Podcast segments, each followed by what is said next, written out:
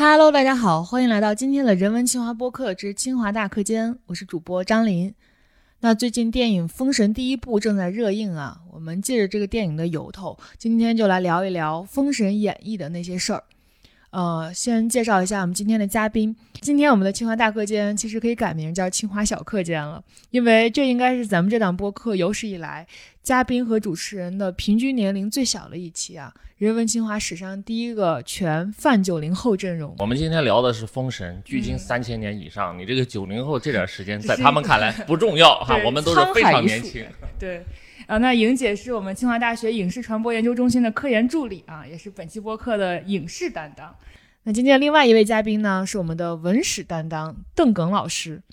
邓耿老师也上过其他的一些播客节目啊，他的官方介绍是化学博士、文史作者、清华大学写作与沟通教学中心教师，就突出的就是两个字跨界。那有多跨界啊？我给大家来念一下邓耿老师神奇的这个学习和工作经历啊。邓老师是零九年上的本科嘛，然后零九年到一三年，他是清华大学化学生物学专业的学士，然后一三年到一八年是拿了清华大学物理化学专业的博士，然后一八年到一九年他在清华大学人文学院历史系做博士后。二零年到二二年，在清华大学教育研究院做博士后，然后从二二年至今呢，他是在清华大学写作与沟通教学中心做讲师。确实很跨界啊，很适合聊《封神演义》这样一个超级跨界的文本。然后在这期节目开始之前啊，我还是要先声明，我们本期节目绝不蹭电影《封神》第一部的热度，也不是为了宣传这个电影。所以呢，你看我们选了这个时间点，也是特地的等到这个电影最热的时候过去啊。我们只是想借着这个电影的由头来聊一聊《封神演义》这个故事母题的周边，包括它是如何流变的，呃，它是怎样影响中国人的文化性格的，围绕着它的一些历史上好玩的八卦、好看的书等等。那前面也说了，我们这期节目是拉低了这档播客的平均年龄，希望不要拉低质量啊。我们拼不了深度，就主打一个有趣和脑洞。那以上就是本主播在正式的内容，在正片开始之前的啰里吧嗦的铺垫和嘉宾介绍。那我们现在就由浅入深的开始聊吧。我自己看书的时候，就一直以来有一个小困惑吧，算是希望老师们帮我解答一下，那就是这个商周时期人们的名字到底是怎么个命名体系？就为什么同一个人，比如说纣王，他一会儿叫纣王，一会儿叫殷寿，一会儿叫帝乙？嗯，首先是这样哈，就是呃，整个这个我们对于商周，特别是商朝很多的王名，这个里面还是有一些推测的成分的哈，并不是我们今天搞得非常清楚。但是大体上有这么几个脉络，就是那个时候的人的名字，首先分成两块，一块是他活着的时候的名字，一块是他死了之后的名字。你比方说这个什么帝乙、帝辛啊，这些都是他死了之后的名字。就是他死了之后呢，前面加一个字“帝”，这个“帝”本来是祭祀的那个这个这个天神哈，是这个感觉。那么当他死了之后呢，这个商朝人就觉得这个我们这个这个王的这个灵魂可能也就跟他们融为一体了，或者说到那块去了。那么这个时候叫什么什么啊，只是这样。嗯。那么他活着的时候呢，会有一个他的本名，我们姑且称之为他的本名哈。但是我们其实并不知道在日常生活当中。你怎么喊他？这个这个不知道，因为什么陛下呀、什么朕呐这些词儿都是后世才出现的哈。这个就春秋战国之后，说秦始皇他们这个之后往后是吧？秦始皇才叫规定自己叫朕是吧？什么什么这些词都是很往后的，就那个时候怎么叫我们其实不知道的。不是叫大王吗？大大大王，你这个就更晚了，这可能是那个 那个孙悟空的叫法，大王外面有个毛脸雷公嘴的和尚来了哈，就是这个这个状态，所以这个我们都不知道，那就不好说。当时具体是因为没有当时的这个口语了哈，呃，就可能分。总之，他应该说他活着时候会有一个名啊，只是这样。那么他活着时候这个名可能也比较复杂啊，这个名字呢里面其实包含了有好多层的东西。首先呢，是我们今天大家都会说，哎，中国人名字前面是姓，后面是名，对吧？所以在这个，呃，《封神演义》也好，我们这个各种各样的电影改编也好，他都会把当时的人的姓挂到名字前面去。比方说武王就叫他姬发，但你在当时是不能这么叫的。他姓姬名发，这两个词不是连一块儿的。这姓是以别婚姻用的，往往是放在那个女性的名字。当中哈、叫这个人比较多。你看我们古代很多女女性是没有名字的，但是她一定有个姓，啊某某氏，对吧？某某氏前面是她的夫姓，第二个字就是她的妻，就是她自己家族的这个姓啊。因为上古的时候，那个时候有同姓不能通婚，啊，同一个姓的人是不能通婚的。那这个时候姓是用来别婚姻的，所以你叫武王姬发其实没有什么意义哈，他是男性就不存在这个问题，所以我们一般不会就是在那个时代，它其实不连着的哈，因为连着的话，你就会出现很多我们今天觉得习以为常，在那个时代人觉得荒谬的事情，比方说整个殷商朝他们的王族，他应该姓什么呢？这个我们都叫殷寿、殷纣，但他不姓殷，他这个朝代的人，按照这个，如果你严格按照姓往上推的话，他很有可能姓子，儿子的子，一直传到后来商朝的后代宋国，宋国后代的贵族嗯孔子微子启，啊，他们就所以孔子不姓孔啊，他啊姓他姓子。子，对，说孔是是他的氏嗯啊，这个氏是什么意思呢？就是姓氏的氏。嗯，这个氏的意思是说，这个人有的时候说是用来别贵贱，就是说这个平民百姓一般是没氏的。就说我是普通人是吧？我当时可能就是奴隶或者是平民，那我就没个氏。这个氏有点像什么？大家看那个呃外国的这种中世纪的什么骑士小说《冰与火之歌》是吧？他们这里面经常会有，你看我是奔流城的某某某家族，对哎，这个某某某家族是他的姓对吧？奔流城的，这就是他的氏。所以很多人的氏是以地方来命名的，他封地在哪儿？哎，这个时候我这个人的氏就叫做这个了。或者我迁徙到哪个地方去了，这个时候氏就叫这个了。那么后来呢，到了春秋战国之后，贵族和平民的界限逐渐消失了，就是过去那些平民翻身上来了，很多贵族就没落了，就不行了，所以就产生了一个姓氏合流的现象。这个平民都是有姓的，但是不一定有氏，贵族可能就以姓为氏或者以氏为姓等等就混杂起来了。所以到秦汉的时候，这两个就逐渐混为一谈了。这个时候，司马迁写《史记》的时候，经常就说某某某姓什么氏，他就这么说了。这个时候就混为一谈了，所以我们后面才把这个姓氏混为一谈。那你说这些人物他的名，比如说纣王，他真正的那个名其实就是寿。就是寿或者纣哈、就是这个字。那、嗯那帝辛，那那这个辛字儿呢？帝辛是他死了之后，啊、由殷商王室的这些残余的贵族尊称他的。哎老师，我还有一个问题，那伯邑考呢？哎呀，这个就是整个这个呃《封神》系列哈解读名字的一个嗯中心问题之一哈，就是伯邑考。你看那个《封神演义》，《封神演义》写的很奇怪，《封神演义》你看武王叫姬发，但是你很难解释说，你看武王的弟弟周公旦，嗯，啊他鸡蛋姓。姬名旦啊，嗯你连起来就叫姬旦。武王还有其他的弟弟，其实嗯一般都是单字名，嗯，结果他的哥哥叫伯邑考。对，所以《封神演义》的作者还有一些其他的人哈，他有的时候整不明白这个事儿，他就管他叫姬伯邑考，这个不行的，哈哈，嗯啊，这不是这么连着的。这个伯邑考这三个字，他得拆开来看。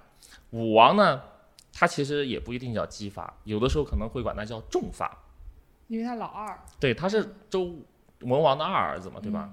伯邑只是这个伯仲叔季是用来表示排行的，不一定跟他名字连起来。嗯我们推测起来，可能他名字就叫邑。嗯你叫他姬邑可能还稍微靠点谱哈。嗯这个伯只是为用来标志说他是周文王的大儿子，这个字可带可不带的那种感觉。嗯后面这个考是什么意思呢？你今天读这个考益州书里面有这个，就是说这个呃，就是有艺考这个人，嗯这个这两个字连一块儿的。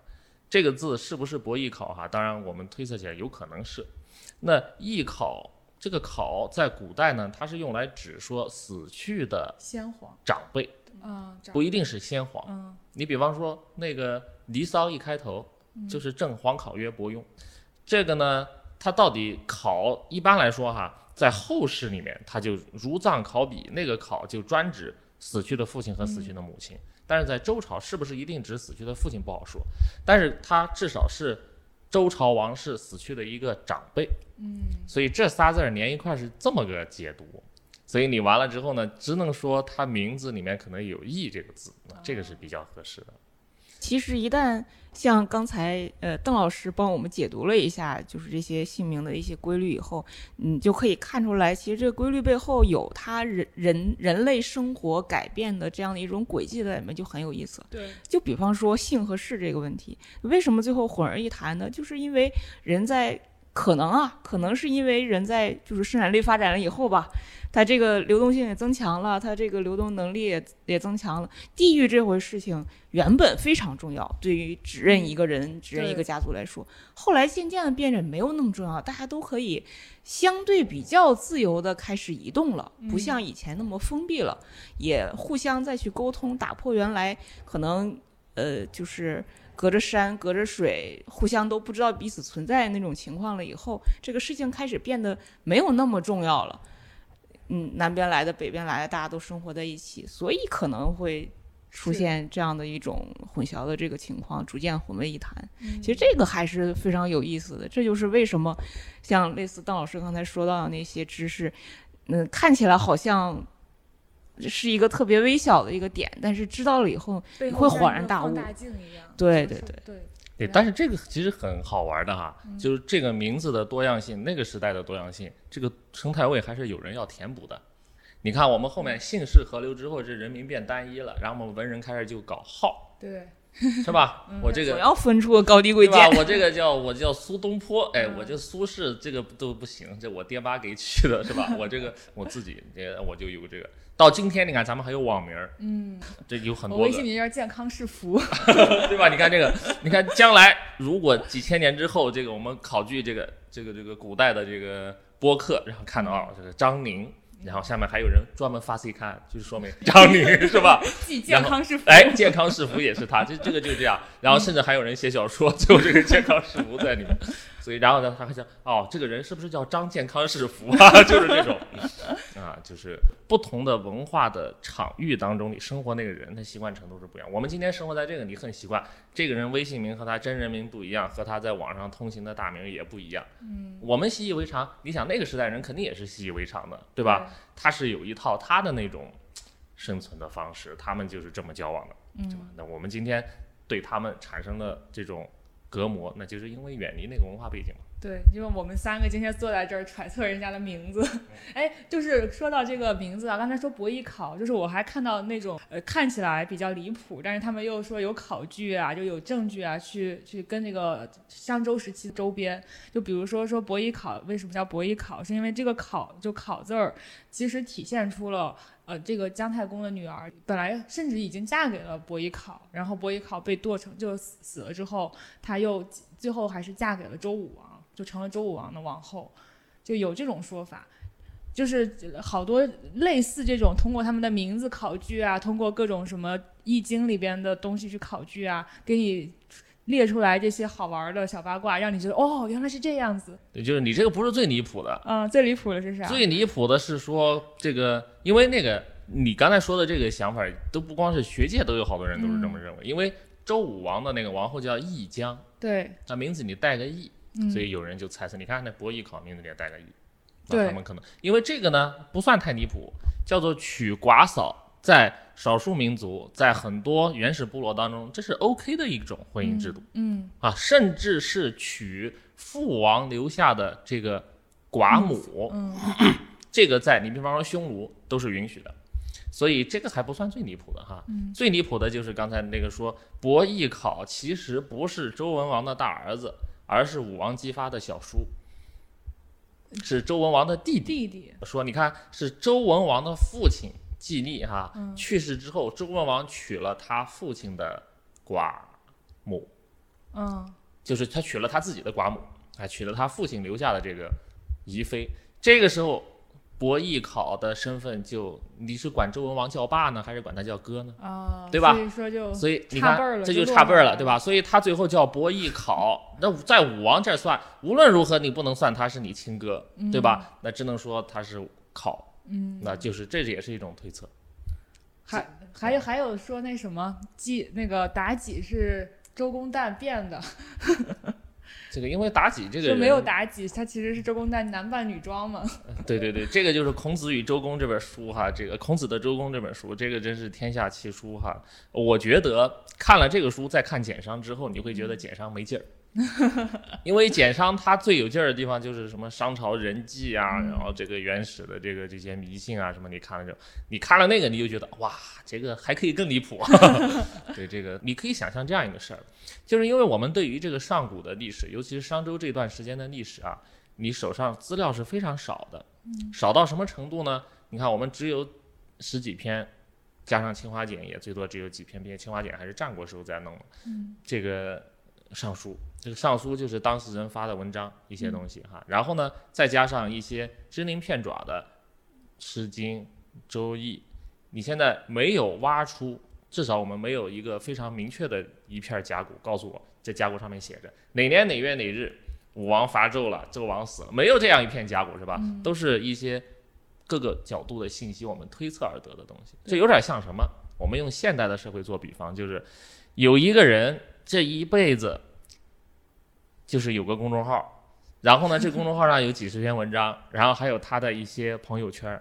不是天天的朋友圈里都有哈，可能每年你只有个一条，你还不知道这个朋友圈是哪一年的。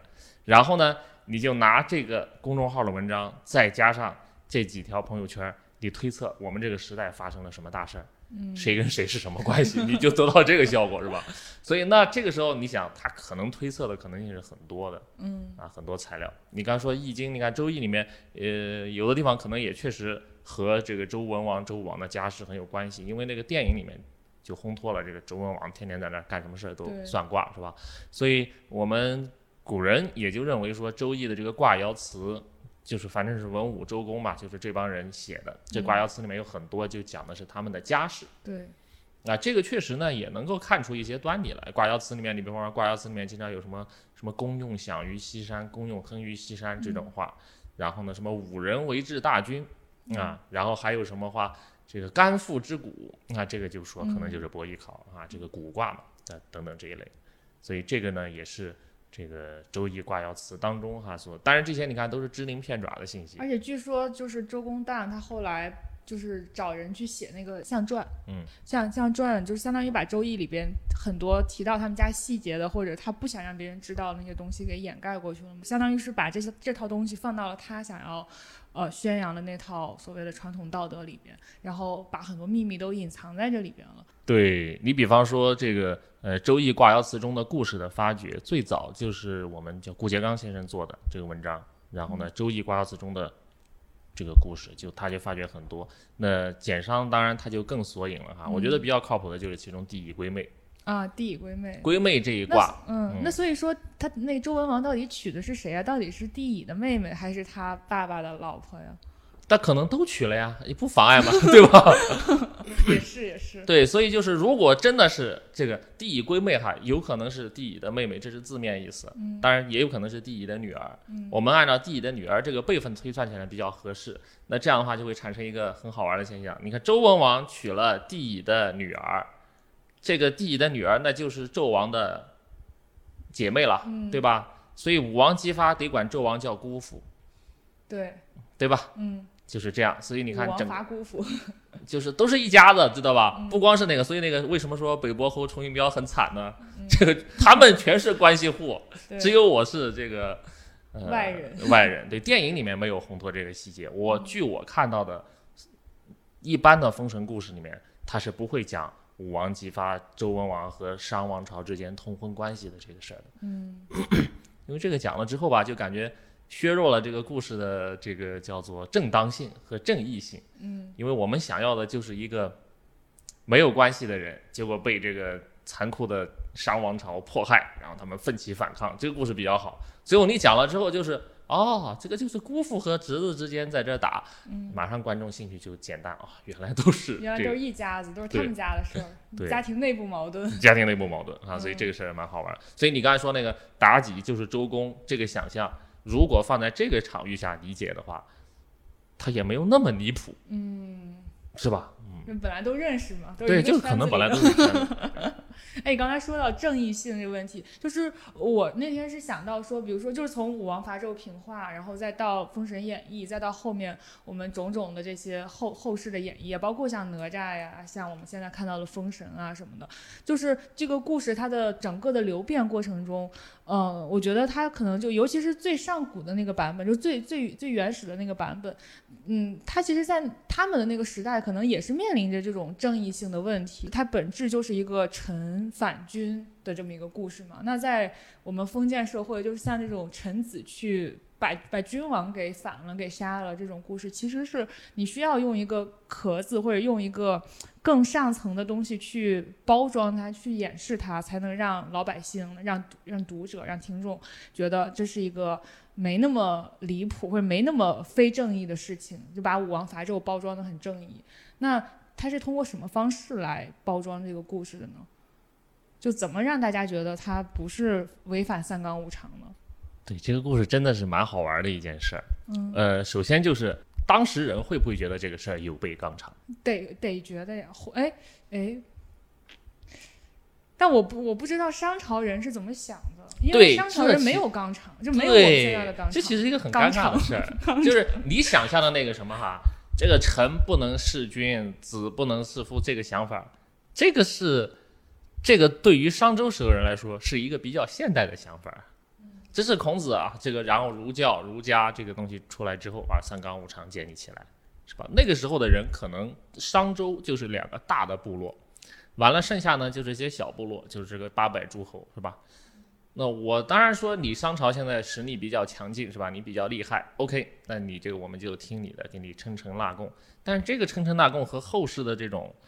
叫统治关系可能不大一样，它只是一种松散的啊。这个商朝可能能控制的就是它这个朝歌附近的几个地方，也就是现在的河南北部的那一片儿，是吧？就是它是直接统治，其他地方也就是是吧？所以你看，什么文太师还要去远征北海，那就肯定有不听他话的诸侯，对吧？然后他们又去打冀州，什么对吧？就地方上这些人，就相当于是现在的 MCN 没有跟着艺人签全约，签的就是一个这个。就是一个松散的合作约，呃，就这感觉，差不多这是对，就这个意思，对吧？所以那这个时候好，那你武王姬发，你本来也是个大诸侯，然后你先把这个商王给推翻了，可能商部落的底下那些直系的人，他肯定是不满的，对吧？但是对于那些诸侯来说，你像什么东伯侯、南伯侯、北伯侯，以及他们下面那些小诸侯，可能也就那样，就是说没有那么强烈的这种感觉。这个这个弑君。然后这个形象的建构困难是什么时候出现呢？就是从战国到秦汉之后。你看《史记·伯夷列传》里面就烘托伯夷叔齐的这个剑指武王伐纣的故事。啊，这个时候呢，其实是儒家伦理当中会思考这个问题。那你以下课上可能就不对，是吧？这个就是变成一个两难了。那么儒家解决这个问题呢？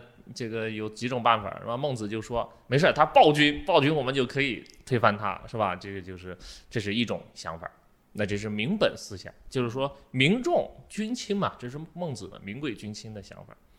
那当然，另一种想法，我们可以诉诸天命，就说商朝这个时候就不行了，动了天怒，天意在这儿，那这个他就这个朝代就要完蛋。那么这个时候，对吧？这个就是应运而生。所以天命这个学说，你看到了《封神演义》当中就得到了贯彻，对，是吧？对，元始天尊，他们属于是人间就是被摆弄的。这个元始天尊、通天教主、太上老君，他们仨已经计算好了，反正我们这个就是我们也要渡劫，你们人间也要渡劫，正好就借着这个天命，好，我们把这个账一块算了。所以就是这样一种这个叙事。那这样叙事呢，这个武王伐纣的那种正义性。啊，它这特别是在人间伦理当中，正义性进一步被消解了。本来一开始还写这个纣王怎么怎么样坏，好像什么去调戏女娲什么这些，还有一些这种描写，到中间就没有纣王什么事儿了。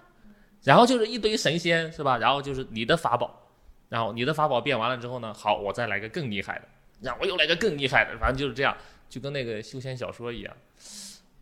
然后我就觉得哇，这个感觉就是那你就胡编呗，对吧？当然这个。他可能有趣哈，或者有点意思等等这样，但是这个他在人心中的这个地位就降低了，他所谈的这个伦理哈，跟人的关系就弱了。他就变成了有点像爽文一样，就是有那样一种这种什么修仙小说，经常都是这样。反正在这个阶段，我先打败了 A，然后再打败了 A 的师傅，然后一层层上去，最后哇，这个人修仙修到了一个境界，然后就怎么样，就有点这个感觉了。这个就比较俗了。特别有意思一点是，一方面，呃，类似《封神演义》这样的文本特别的。呃，让让人觉得看不下去。但是另外一方面，其实他所提供的这样一种想象力，这样一种宇宙，又是无无时无刻的不在笼罩着我们每个人的这个个人成长环境里面的。我们每个人成长的时候，不都是听哪吒的故事？然后他们尽管互相之间，呃，这这个逻辑关系啊，包括整个故事什么的都顺不下来，但是在这片。我不妨说，它是一个封神宇宙的这个这个这个前前提下，它确实和我们的文化是有共通性的。这个其实是很有意思的一点，而且这也是就千百年来讲故事的人取之不尽、用之不竭的这样一个素材库。那么，呃，联想到现在这部电影，那其实这部电影它就是在这个。呃，文本基础上，但是其实是颠覆了很多这个文本的东西，讲出了一个能够被我们现代的观众所广为接受的一个流畅的故事。呃，不管是你喜欢故事这个这个电影本身也好，不喜欢这个电影本身也好，它形成了它自己的在这个宇宙下的一种叙事。那么这个其实是很有意思的，让我联想起来说，呃，以前看过一本书叫《有限与无限的游戏》嘛，这它就像是一个无限游戏。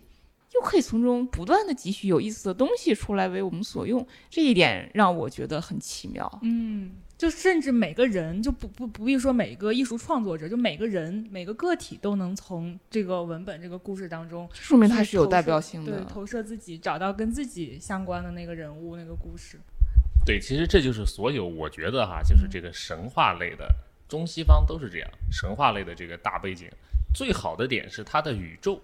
嗯。但是你千万不要在拍电影或者创作艺术作品的时候呢，指望说我把这个宇宙给讲明白，这个就是《封神演义》这个小说啊，它的糟糕的地方，他搞了一个缝合怪，嗯，就是他非要把这三百六十五个神全给封上，然后呢，所有的都给他塞里头。你看刚才李老师提到，你看哪吒，我就讲哪吒的故事不是很好吗？哪吒电影也很好，对，然后哪吒电影主题的电影也很多，好多不同版本的哪吒，对吧？杨戬、二郎神也可以拍。姜子牙也可以拍，就是你就盯着某一个人，他放在这个宇宙里面，你也不用特地强调这个宇宙，你不用搞一个叫做非常系统的、全面的、整体的世界观，不需要。我们其实普通人并不关注你那个世界观，对，并且你编的越大，扯的越越悬越不成。其实普通人更喜欢看的，我们更有感触的。就是这个东西，我甚至觉得每一次的这个艺术创作者的加工创新，它甚至有可能带着颠覆，就反而是反映他所处的那个时代的一个整体的时代精神、时代气质。就比方说哪吒，他可能最开始在《封神演义》的版本里边，他是一个很坏的孩子，一个恶童，把人家的筋挑断呀，又这那的。那在后面的这些版本的哪吒里边，他慢慢的生发出了，比如说像最近的这些版本的哪吒，他的那种反叛精神，是我们现在年轻人特别喜欢的。再包括可能我们小时候看的那个哪吒，他其实是那种特可爱的一个好孩子，然后特别。爱自己的父母，就是内心是有这个忠义的感觉的。就是他其实每个时代都有每个时代他从这个人物身上提取出来的东西，然后他甚至加一些颠覆，让他变成为这个时代所用，然后去让这个时代的观众更有共鸣的那种形象。所以我觉得《封神宇宙》是非常好的一个事儿，它是一个平台。平台经济，最后完了之后呢，我们你你可以在里面取点营养，取你自己喜欢的。其实就《封神宇宙》这个 IP，在二十一世纪中国电影票房都已经产生一百亿朝上了。对，你看哪吒、姜子牙、杨戬，再加上现在的《封神》，对吧？还有其他一些小电影，对吧？这是一个很大的一个空间，你不用整的说，嗯，我一定要像那个《封神演义》那样纠集缝合，你就把自己的故事讲清楚。但是我听，比如说刚才我讲的这些哪吒的故事，然后包括像邓老师讲的这些，然后像武王武王伐纣的故事等等，就是这些从封神宇宙里边提取出来的故事，就是我越听越会觉得迷糊，就到底反不反权威？你一会儿觉得他特别反权威，他以臣弑君，孩子反叛自己的父亲啊，等等等等，但你你又会觉得他还是在一个权力等级之下的，就包括他最后他干完这一切事儿，他还要开榜封神。那这开榜封神，他还是有一个这个尊卑贵贱，那最后所有人还是要听这个元始天尊的。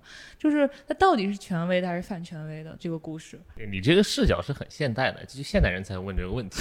就是比方说许仲林写的时候，他就不会考虑这个问题，因为他的脑子里装的是第一，天下大事，合久必分，分久必合，就是无论如何，最后这些你们打打杀杀。打完了之后，咱们还是要回归一个秩序的。那秩序就是《封神榜》，是吧？当然也不是听元始天尊，就听这个玉皇大昊天上帝的哈，等等，就这种感觉。这是当时人的一种想法，或者是信念。嗯，就它是这是个秩序，它不是个阶级。这是个秩序，它构成了一个秩序。其实这个秩序也有人不遵守啊，也有人不想遵守啊，是吧？这个文仲封成这个雷神，他还有点不开心呢，对吧？当然你说什么伯邑考封成这个紫薇上帝，这这种对吧？这个就是他肯定还是可以接受的这种感觉。Anyway，嗯所以这个是他对自己那个时代的哈那个问题的回答。我们今天为什么会有权威和反权威的想法？是我们今天人带着自己的。观点去看这个事儿了，就会觉得《封神榜》这个事儿比较无聊。所以你看，这个电影改编的是什么呢？他说是这个《封神榜》打开可以消灭天谴，对，可以让有点像是让百姓啊避免战乱。嗯，《封神演义》里的《封神榜》可没有这功能，《封神演义》里《封神榜》是按劳分配，对吧？你死的惨，你神就比较厉害，就这个感觉。所以他跟这个什么民间疾苦没关系，这就带上了现代人的视角了。嗯，对吧？这个《封神榜》其实在整个至少在第一部里面，它作用就俩：一让姜子牙变老了，是吧？这个吸掉了四十年的光阴；第二，它就是一个抽象概念，意思就是说，谁拿到这个，谁就能让国泰民安、天下风调雨顺。嗯，那就得到这个效果，你就不用想多的，他就是让老百姓过好日子。嗯。这就是把这层给消解了嘛，就是啊，就不要考虑说我们在这里面打打杀杀，最后我们又搞了一个什么这个长幼尊卑的体。你看它这里面丝毫没有提什么你《封神演义》原著里面的一些设定，什么《封神榜》上一共三百六十五个人，嗯，昊天上帝、什么雷神、什么斗母元君、什么这些人座位都排了，完了就是谁去填这个坑儿，然后我们就是招聘这三百六十五个职位，没没有说这个都根本就没说，嗯，对吧？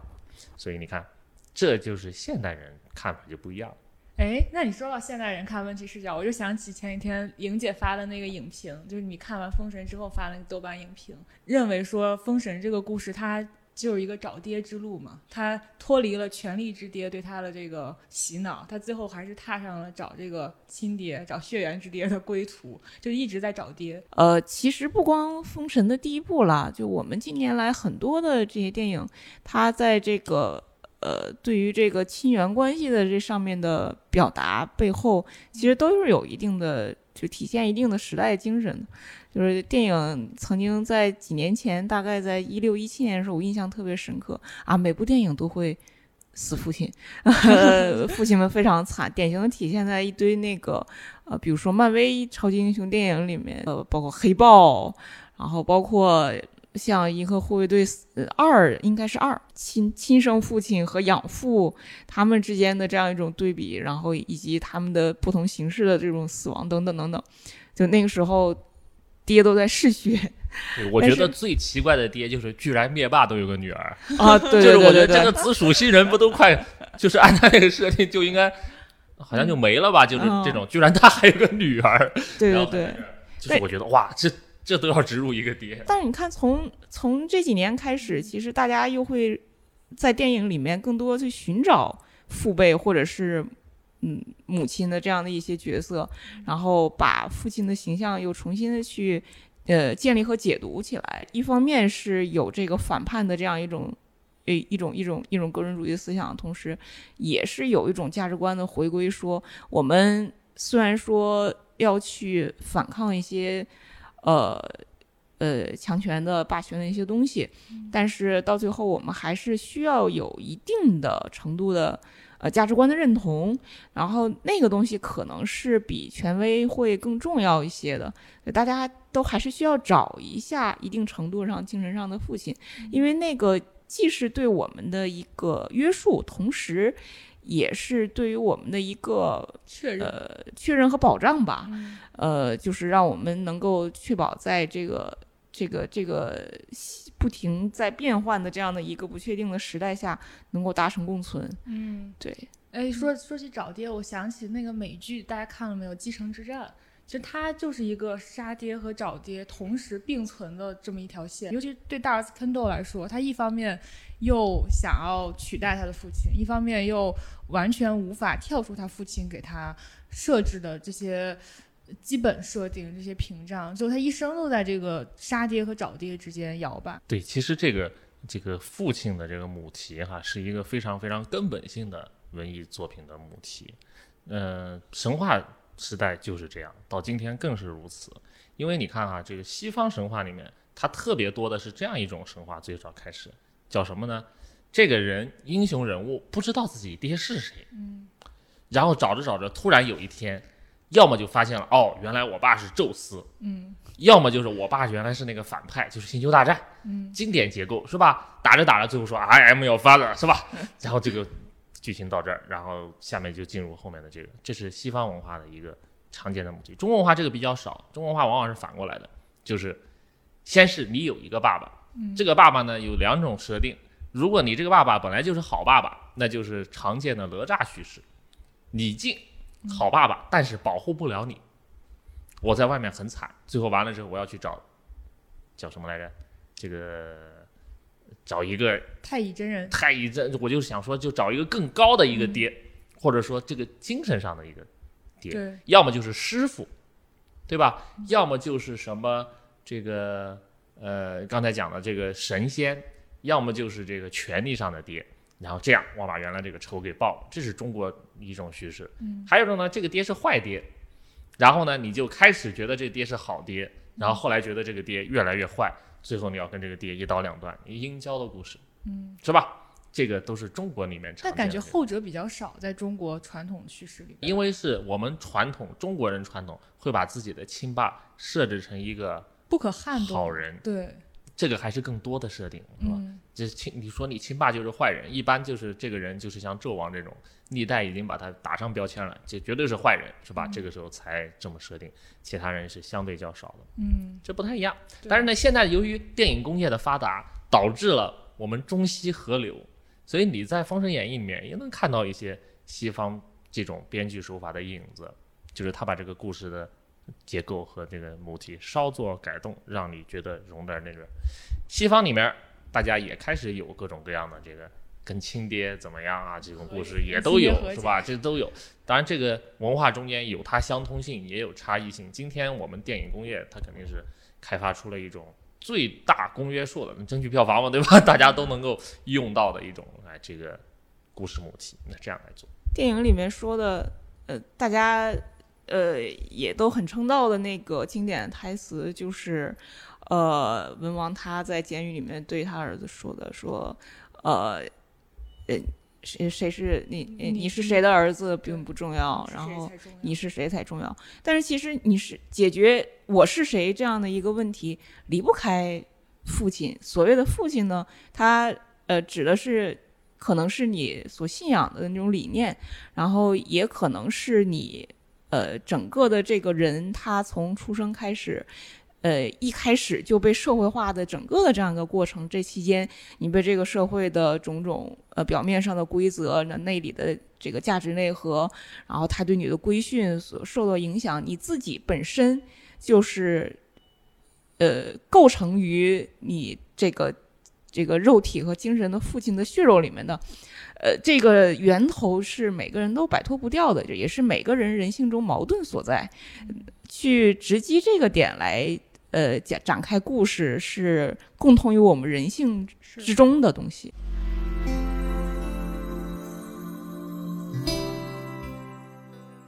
那我们接下来就是一个很开脑洞的好玩的问题啊，就是如果让你去演《封神演义》里边的一个人物，你最想演哪个角色？你有吗，张老师？呃，我先问一下，你这设定是说《封神演义》这小说里头的，还是《嗯封神宇宙》当中的？封神宇宙，封神宇宙》当中的。嗯嗯对我，那我先说两个。第一，嗯《封神演义》这个小说里面，我小时候一直到嗯今天，我都觉得比较喜欢的陆压道人啊。陆压道人，你看哈，第一，他打仗从没有吃亏过，嗯，他最大吃亏就是说这个什么华祥光跑掉了哈，但是就是没有被抓住，也没有什么消去，这个就你看这个就很好所以你的？诉求就是不要被抓住，就活命。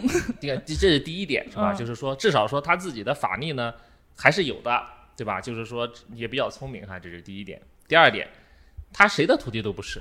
嗯，你看你在《封神演义》当中其实蛮惨的，你要么就是人间的人，你总归服一个王的管，是吧？你就是姜子牙，你上面还有元始天尊，元始天尊上面还有红军道人，对吧？其实大家都是有约束的。罗牙道人是一个没师傅的人，拘无束。没师傅的人呢，他就不用受这个特别多的这种师门的约束，你搞得最后他有一些道德绑架这些啊、呃，当时就觉得这个这是《封神演义》当中，但是我觉得好像基本的影视改编里面都从来没有出现路牙道人这个角色，嗯，所以我们也不太熟悉。没有。看过这个，连《封神演义》自己的电视剧里面他都是个边角人物，所以就是嗯一般不会有人演的。在《封神宇宙》当中啊，我觉得刚才那个讲到了几个这个很有意思的呃角色，那我觉得哈，就是我们今天以这个封神电影吧，以嗯它这个的设定来看，因为不同的设定就不一样了，是吧？在这个封神电影当中，我还是蛮喜欢殷郊这个角色的。啊，你想演殷郊？哎，我想演纣王。哎，纣王呢，主要是父子局。对这个就是这个不太一样啊。那这个当然也可以考虑哈，嗯这个叫做。我个人觉得，为什么殷郊这个人比较有意思？我前天看了一个很有意思的评论，哇，这个电影那这个不就是很经典的西方结构吗？你看，殷郊就是哈姆雷特，姬发就是哈利波特，嗯，特字辈儿的。你想想是不是都是哈字辈的？对那这个就是这样，哎，结构很相似的，对吧？殷郊就是王子复仇记，对不对？那个哈姆雷特是这个叫父亲被人谋杀，他叫母亲被人谋杀嘛，对吧？是这样。然后这个姬发就是哈利波特，嗯，对吧？然后呢，就是这个打怪升级的这种感觉，你看也很有意思哈。我觉得讲的有他自己的一份道理，所以你看，那那你一说让你演哈姆雷特，那我觉得还是愿意演的吧，啊，对吧？你你更你其实你喜欢的是这个设定，就是这个它代表了这个王子复仇记的这个故事的设定对，就很有张力啊，你就有戏剧的点呐、对。纣王身上呢，那就是看你的性格了，对吧？所以我觉得就是不同的人肯定是不一样。你看你是爱人还是艺人我是艺人啊，我这多艺啊！啊？对，你是艺人对吧？你看我是爱人对吧？所以嗯这个心态是不一样的。艺人可能觉得哎这个纣王也是很有张力的，是吧？嗯那我们爱人可能就觉得哎，纣王也挺好，是吧？但是可能不是不一定很适合我太演。折腾了，对吧？对，就是因为纣王这个形象，你看哈，要按传统改编，那就十足坏，嗯，什么荒淫无度什么，但这些就是没没没啥没意思。对，现在改编呢，就是说他这个人很厉害，嗯。武力值很高，各方面什么智谋都很好，但是他就是要长生不老，嗯。有这种什么统一中国的欲望，什么这种，就是用这样一种麦克白式的解读来去嗯。把这个纣王变成一种野心家或者阴谋家的感觉。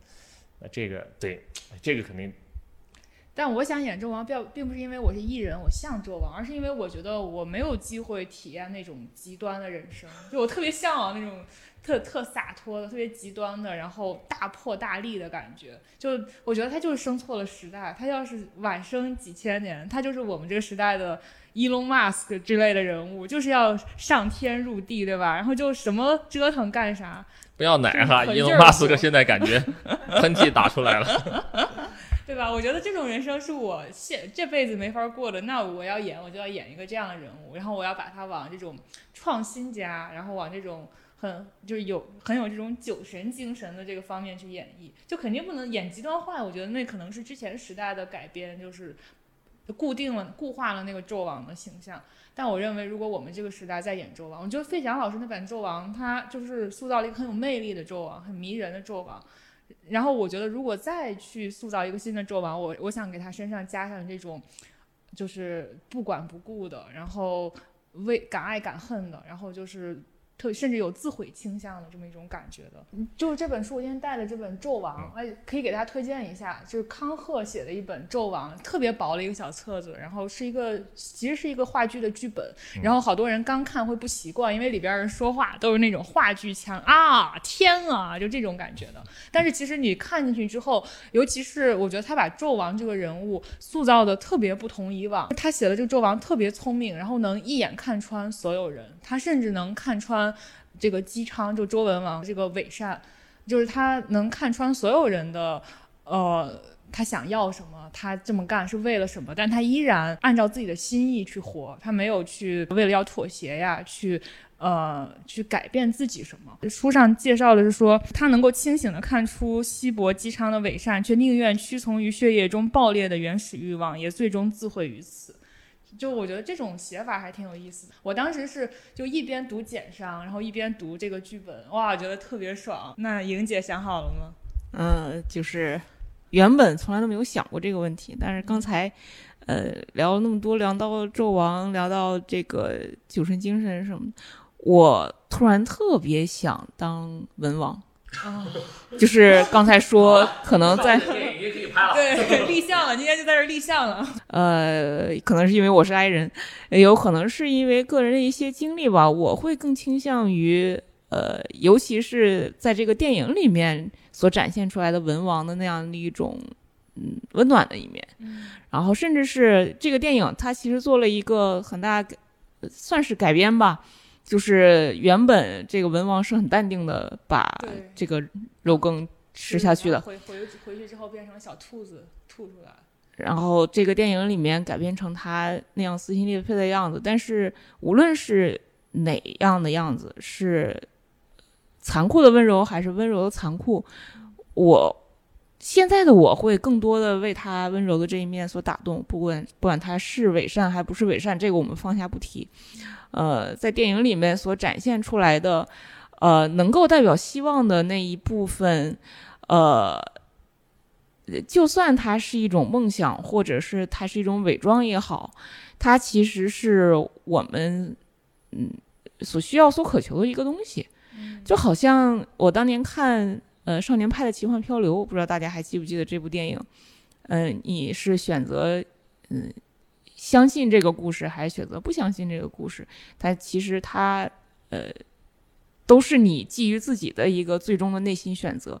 然后只能说那是你的人生这个阶段里面迫切的需要。然后为了这个需要去努力，没有任何需要被证明的地方。那它就是你所要做的事情。对，就是你要相信你的相信。对对对对对。刚才受到李老师的启发哈，就是第一呢，我是有一个。就是我看到那个电影里面那个镜头不是一转嘛，就转到这个这个叫做李学健老师在那儿吹麦子，然后这个这个博艺考什么在那儿，哎，我就突然觉得这个镜头啊，他切的感觉很像是那个《指环王》里的霍比特人的家园一样，对吧？就是他把西奇塑造成一个非常温暖，然后呢房子也都矮矮的茅草房，然后农田几个朴实的大爷大妈，然后在地里种着田。然后他们尽管受着，比如说北侯他们的嘲讽，嗯，对，就说他们这是土土人，是野夫农农夫，对对。包括你看最后这个姬发回到这个西岐城，你看那个他塑造这个西伯侯的宫殿，也是一个就不像那个纣王的宫殿哇，盖的都非常高现代化都市一样，他那个就是个草棚哈，这个然后就搭的，但是很温馨，对，就是这样感觉，哎。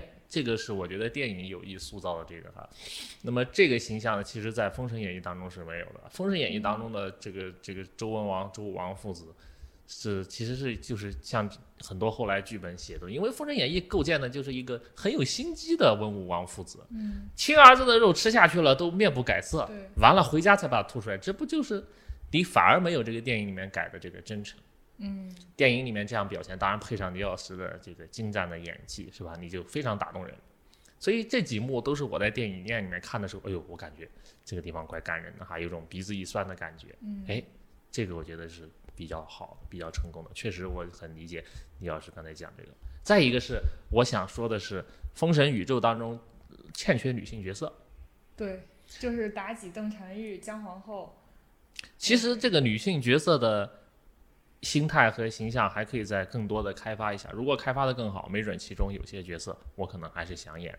比如说呢？这个你看哈，《封神演义》当中其实有好多可能开发开发的女性角色，蛮有意思的。我以前看过《封神》的一些同这个个宇宙的这种小说，什么《红颜金斗》这一类的，这个呃，那里面他就把这个赵公明和三霄娘娘拔出来谈一谈。谁和谁？赵公明啊，就是那个财神爷用定海珠的那个。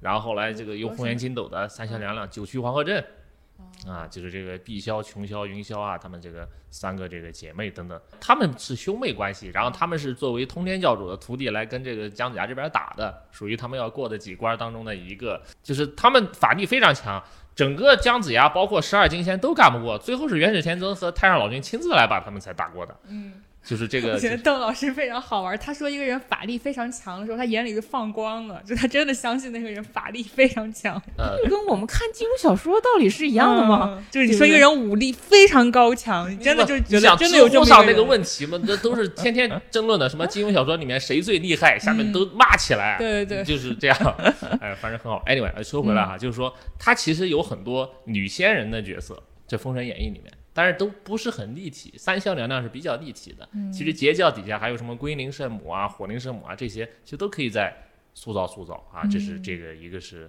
女仙人，第二个是这里面的这个女性的人物的角色。你看妲己，这个姜皇后，对吧？再包括什么呢？呃，我们没有出现的，假定说我将来改变，我一定要把帝乙归妹这个事儿给改进去，我就要说周文王的老婆就是这个对这个人，她肯定是处在这样一个位置，对吧？姐妹。自己的这个夫家跟这个父家打对架，啊，你看这个多有张力，这就昭君出塞啊，嗯，对吧？这个故事多好，你 你能照应到好多这个问题。你想，你你如果站在商朝人的观点来看，这就叫昭君出塞，嗯，对吧？可以。这个我们我们今天在这儿立了很多项，但这个这个最后完了之后，关键是按照那个按照今天我们的推测哈，就是这个文王的母妃，嗯，不是文王的母妃，就是文王娶的这个帝乙归妹哈，就是这个叫呃这个这个文王的皇后王后吧，可能就是，可能武王姬发去世之后，他还没有去世呢，就是后来变成了太皇太后了，所以那就是周朝的孝庄啊。对呀、你这个观察太准确了，说明一个长寿的皇朝一开始都要有个太皇太后才行，要有个祖母。对，王室的祖母，为什么呢？你《上书》里面啊，这个就是孔子的周公那个书里面，他也有很多这个推测。他说《尚书》里面很多地方，他这个发语词，一般你说这个皇帝要说话了，他应该怎么说呢？呃，正说、无文、余文，对吧？就是，但是《尚书》里面有一些篇章，它的发语词是爽为，哪个爽？爽，他就写成那个、这个凉爽的爽。凉爽的爽，嗯，那那个书里面，他推测说，这个“爽”其实不是你你这个不知道怎么翻译。我们老说这就是这个陕西人的陕西话，西西岐人的俗话，这个第一人称发语词，这个可能不一定不一定对哈。这个就是他说这个就是双父的双，女字旁加一个霜雪的霜，啊，意思就是说双父我我是个双，那谁是双父呢？在周朝语境里面就两个人啊，要么就是文王的妻子，嗯要么就是武王的妻子，他们是双父，他们可以以王的身份发号出意志哦，啊，这个就是这样一个感觉。哇，这本书我真的想看一看，哎，这么你看这么多暴论啊，这样，你想象一下，是不是很有意思？这里面就有很多，其实这个改编也是理所当然的，因为对于现代人来说，你看《封神》有一个糟糕的口碑，就是全是男角。看完了芭比的人再去看《封神》，就会非常的讨厌。嗯，含男量太高，对，就是这都什么呀？这个杀来杀去的，就是就一个妲己，还是一个狐狸，嗯，其他就是这些扁平化的女性角色，男权文化，对吧？批判，就是这个，其实嗯我觉得这个方面呢是电影或者影视文化还可以再去挖掘的。其实这个里面有很多我觉得蛮好玩的角色。对对，哎，我们刚才说到都是这个想象的部分、看脑洞的部分啊。那回到现实了，就是想问一下大家，你心目当中那个真实的商周之交的这个故事，或者说简商的这个故事，到底是什么样子的？就因为我们也看到，就是像一之前一直提到《简商》这本书嘛，就是他也在说，其实是周公隐藏了那段历史，他不想让人记得这个东西在人间再存存续下去。后来孔子就是他。孔子那个时代离他们也不太远，其实还是能看到很多史料，他大概能，呃，推测出里边是有一些秘密在的。他可能也在晚年整理这些书的时候，他又给他相当于盖棺定论了一发，就是按照这个我们传统的儒家的道德观、价值观，把这些东西重新梳理了一遍，然后让后世流传下来，然后形塑了我们现在的这个华夏文明、华夏的文脉是这么来的。但是可能。之前商商人的很多东西，像他们的那个时时代崇尚的这些酒神精神啊，就我们臆测的啊也是，然后也非常的有探索欲望、探索精神这种特别狂放的东西，就已经在我们的这个中华文脉里边，已经不是那个主流的东西了。这也是为啥我们后来看这个什么《长安三万里》，就觉得李白的那个代表那个东西，它是有异族的那种成分在的。就是高适可能才是我们这个中国就文人的这个主要的形象。我是比较接受正统历史叙事当中这个周公的形象的。嗯周公他一定是一个好人，嗯并且是一个温情脉脉的好人，不然他没有办法做很多事情啊。这是这个在中国历史上，它是好形象的一个来源。你看啊，首先是刚才说到的建构礼法制度，对于后世影响很大；其次自己没有篡位，对吧？嗯执政七年，归政给成王等等这些事情，最后都是好事啊。这是周公这个形象的特点，所以我倒愿意这个形象是好形象啊，这是第一。第二呢，刚才那个周公对孔子的影响其实非常深刻的。这个问题里面还有一点，就是因为孔子他的祖上是宋国人，嗯，再往上就是商商朝的后裔。宋国是允许用商朝过去的礼法制度的，嗯，啊包括也可以人祭的。这是可以用一部分的。嗯所以就是孔子本人，他是他就作为一种殷商贵族的后代嘛，你可以这么理解。那么他作为殷商贵族的后代，最后完全接受了周公的这种价值理念，那可想而知，这种东西影响更大。这有点像个什么结果呢？用简商的这个话语体系来说吧，有点像是这个，就是几百年后，那个教皇突然说孔子是最伟大的，耶稣没有孔子厉害，就是这样感觉，你知道吗？嗯所以你看，这个感觉是很不一样的啊。这个我是觉得，呃，这一层啊，这是非常值得梳理的历史上真实的这个殷商之变。嗯所以历史学界普遍都认为，中国历史有三次重要的转折点啊。那么第一次就叫殷周之变，这从王国维写这个《殷周制度论》开始，就是这个是一个中国历史非常关键的一个转折点。第二个是周秦之变。啊，第三个是我们这个辛亥革命之后吧，这个这个新的，中间其实还有第四个，但是我们这个叫唐宋变革论，不是所有人都认可，但是这个也是很大的变革。Anyway，但是不管怎么说，殷周之变大家都承认的，嗯非常重要的这个变革，这个变革最后完成是在周公手里面。那这个人物其实我们在小说历史当中见到很少，细说它很少。对，因为周公自己很多故事吧特别小说化，《尚书》里面就专门有一篇《金藤》啊，胡适就专门批评说这一篇完全就是跟小说一样，写的比小说还小说。这是什么故事呢？就是说这个武王姬发生病了，嗯，然后周公呢就去祭祀，嗯然后说跟老天爷说，我愿意拿我的命换我哥哥的命，然后姬发就好了，嗯就是病好了。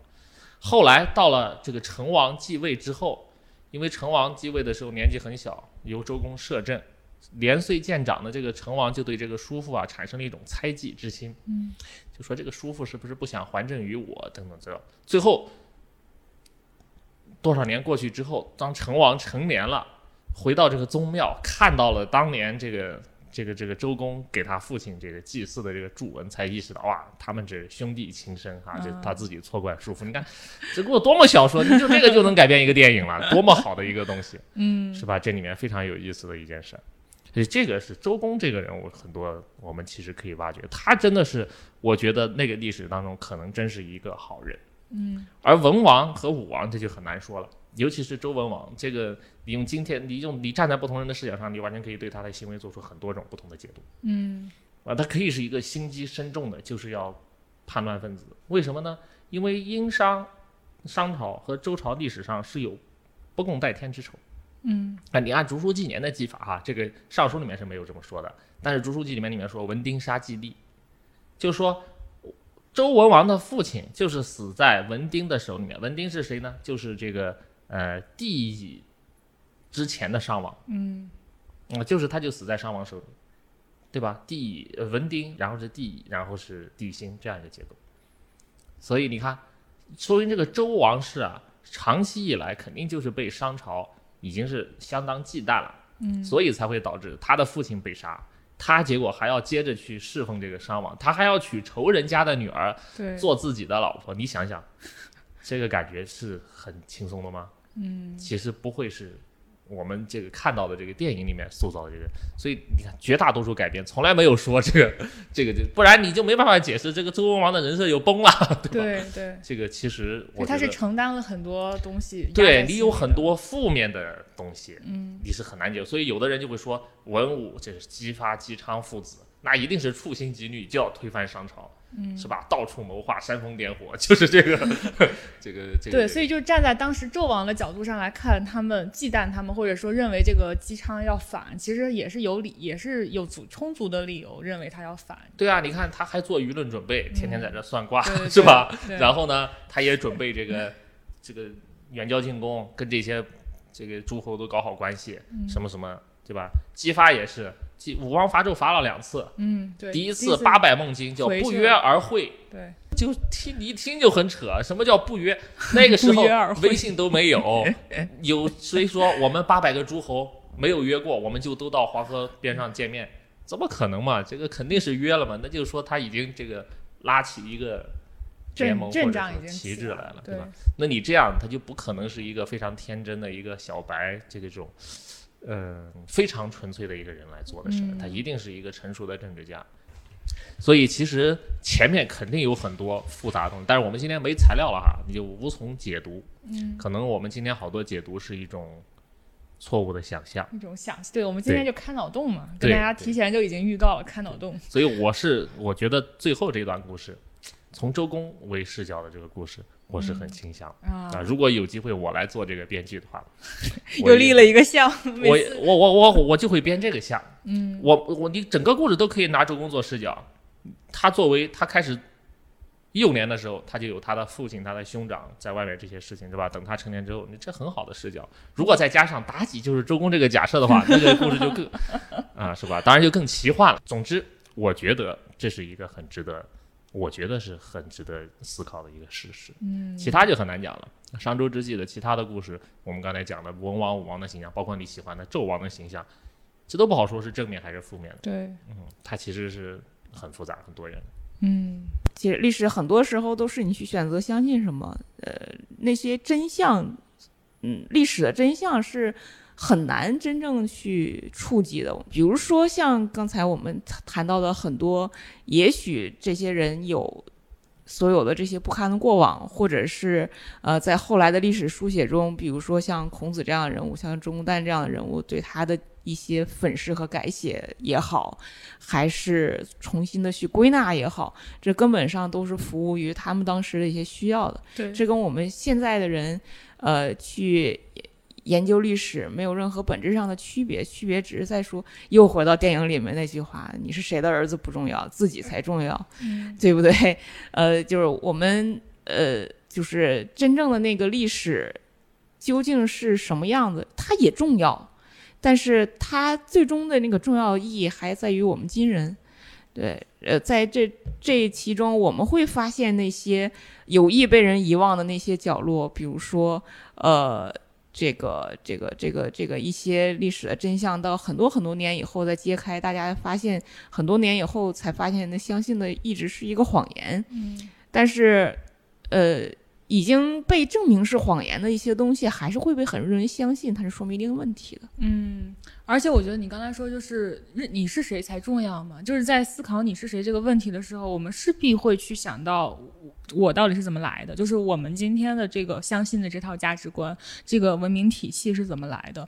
那我我读这段历史最大的一个收获就是，哦，我知道了，原来它就是在商周之变的那个时候的那个历史转弯处，那可能就是周武王这帮人赢了，然后周公旦他。那个想要去重新形塑这个社会价值体系、社会价值观，然后一代一代流传下来，变成了今天中华文明的样子。那有可能当时的那个历史拐弯处，如果不那么干的话，那可能有很多呃，就是商人他崇尚的那些。那些价值体系那些东西也会流传到我们的骨血里来。那我们这个东亚的东亚人的这些性格，就是长在我们的体内了。然后我有时候就会想说啊，那原来我今天面临的这些困境，那可能往上行诉会会追溯到那个时候。但这个就比较好玩了哈，这个。呃，如果你从刚才那个中华民族起源的角度来说，其实有两个视角了哈。一个视角是沃尔善，我昨天看他在这个访谈里面也说，他拍这个《封神》是要叫构建中华民族的神话史诗啊。外国人都有自己的神话史诗，我们没有，我们得从《封神》里面搞这个。这个呢，有史诗当然不坏了哈，但是是不是每个民族都要自己搞一个这种史诗？我其实是有一点嗯没有信心的哈，不知道我们是不是，并且是不是适合一定要这么搞啊？这是一个想法。第二个更有意思的是，你刚才讲到那个说中华民族的这个是跟这个周公的构建是很有关系的。呃，在外国考古界一直有这样一种看法啊，古史这个这个古代史界，他们认为商朝人是入侵民族，嗯，就他们本来不是中原民族，嗯不是中国的这个土生土长的。为啥呢？你看这个商朝有特点，盘根迁殷之前，他的国都都是不动不定的，嗯到处迁徙。对，是吧？他崇尚有马拉战车，他有这些他有这种游牧民族的啊，他有强烈的这个青铜文化，这个青铜文嗯化里面还怎么怎么样？哎，他们就总感觉这个是一个北方来的。那当然有很多证据了，比方商朝的时候气候暖湿，可能北方的人就可以借此南下等等。嗯哎，你看，这是游牧民族。